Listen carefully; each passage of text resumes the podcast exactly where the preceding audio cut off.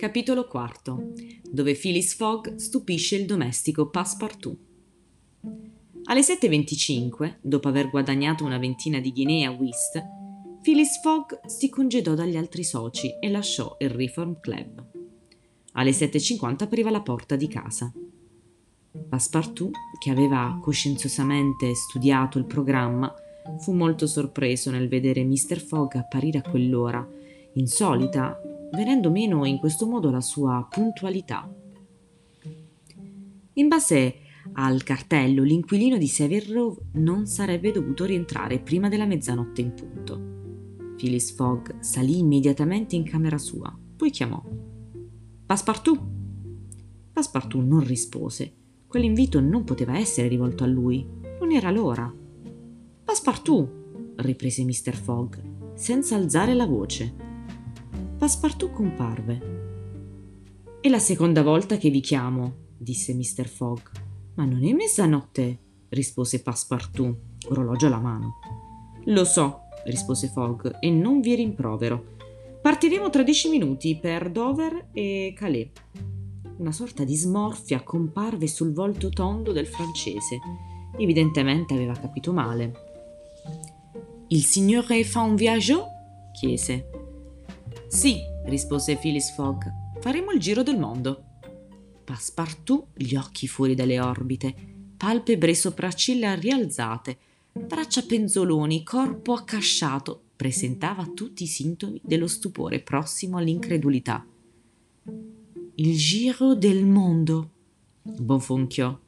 In ottanta giorni, rispose Mr. Fogg. Non abbiamo dunque un minuto da perdere.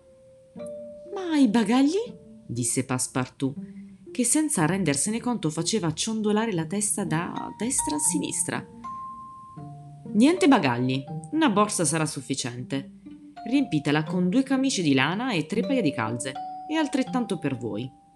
Il resto lo compreremo in viaggio. Prendete il mio impermeabile Macintosh e la mia coperta da viaggio. Calzate buone scarpe anche se cammineremo poco o niente. Andate. Passepartout avrebbe voluto rispondere. Non riuscì a farlo. Lasciò la stanza di Mr. Fogg, salì nella sua e si abbandonò su una sedia, pronunciando una frase piuttosto volgare del suo paese. Ah, questa poi, disse tra sé sé, e io che volevo starmene tranquillo. E fece meccanicamente i preparativi per la partenza. Il giro del mondo in 80 giorni. Era forse pazzo quell'uomo? No, poteva trattarsi di uno scherzo. Sarebbero andati a Dover, d'accordo a Calais. Va bene. Dopotutto questa non poteva contrariare il bravo ragazzo, dal momento che egli non metteva piede sul suolo patrio da cinque anni.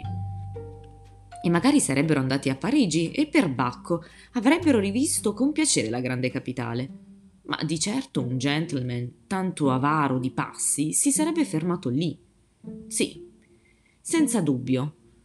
Eppure era vero, quel gentleman tanto sedentario aveva infine deciso di partire, di mettersi in viaggio. Alle otto Passepartout aveva preparato la modesta borsa che conteneva il suo guardaroba e quello del suo padrone. Poi, ancora turbato, uscì dalla stanza, chiudendo con cura la porta, e raggiunse Mr. Fogg. Mr. Fogg era pronto. Portava sotto al braccio la Bradshaw Continental Railway Steam Transit and General Guide che avrebbe dovuto fornirgli tutte le indicazioni necessarie al viaggio. Prese la borsa da Passepartout, l'aprì e fece scivolare dentro una bella mazzetta delle banconote che hanno corso in tutto il mondo. Non avete dimenticato niente? chiese. Niente, signore. Il mio Macintosh e la mia coperta? Eccoli.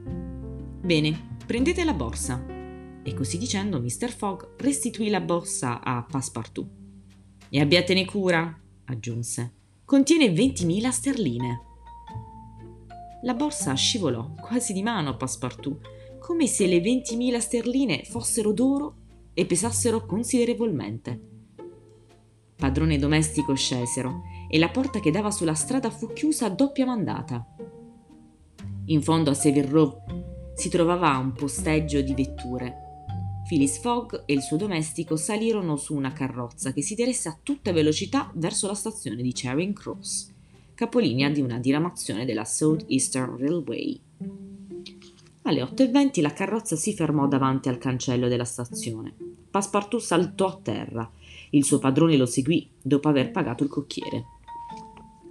In quel momento, tenendo un bambino per mano e camminando nel fango a piedi nudi, una povera mendicante con indosso degli abiti stracciati, un cappello lacero, da cui pendeva una triste piuma e uno scialle a brandelli, si avvicinò a Mr. Fogg e gli chiese l'elemosina. Mr. Fogg estrasse di tasca le venti ghinee vinte a whist e le diede alla mendicante. Prendete, brava donna, sono contento di avervi incontrata, disse e andò oltre. Passepartout sentì le pupille inumidirsi. Il suo padrone lo aveva commosso. Entrarono nel salone della stazione. La Phyllis Fogg diede a Passepartout l'ordine di acquistare due biglietti di prima classe per Parigi. Poi voltandosi vide i cinque soci del Reform Club. Signori, parto, disse. Le vidimiazioni sul passaporto che rego con me a questo scopo vi consentiranno al ritorno di controllare il mio itinerario. Oh, Mr. Fogg, rispose educatamente Gautier Ralph, è inutile. Noi facciamo affidamento sul suo onore di gentleman. Meglio così, disse Mr. Fogg. E non dimenticate che dovete essere di ritorno, disse Andrew Stewart. In 80 giorni, rispose Mr. Fogg, sabato 21 dicembre 1872, alle 8.45 di sera. Arrivederci, signori. Alle 8.40 Phyllis Fogg e il suo domestico presero posto nello scompartimento. Alle 8.45 si udì un fischio e il treno partì. Era una notte buia e piovosa. Phyllis Fogg, addossato ad un angolo, non parlava. Passepartout, ancora stordito, stringeva meccanicamente a sé la borsa con le banconote. Ma il treno non aveva ancora superato Sydneyham, che Passepartout lanciò un urlo di disperazione. Cosa c'è? chiese Mr. Fogg. C'è che nella fretta, a causa dell'agitazione, ho dimenticato. Che cosa? Di chiudere il becco del gas in camera mia. Ebbene, ragazzo mio, rispose freddamente Mr. Fogg, sarete voi a saldare il conto.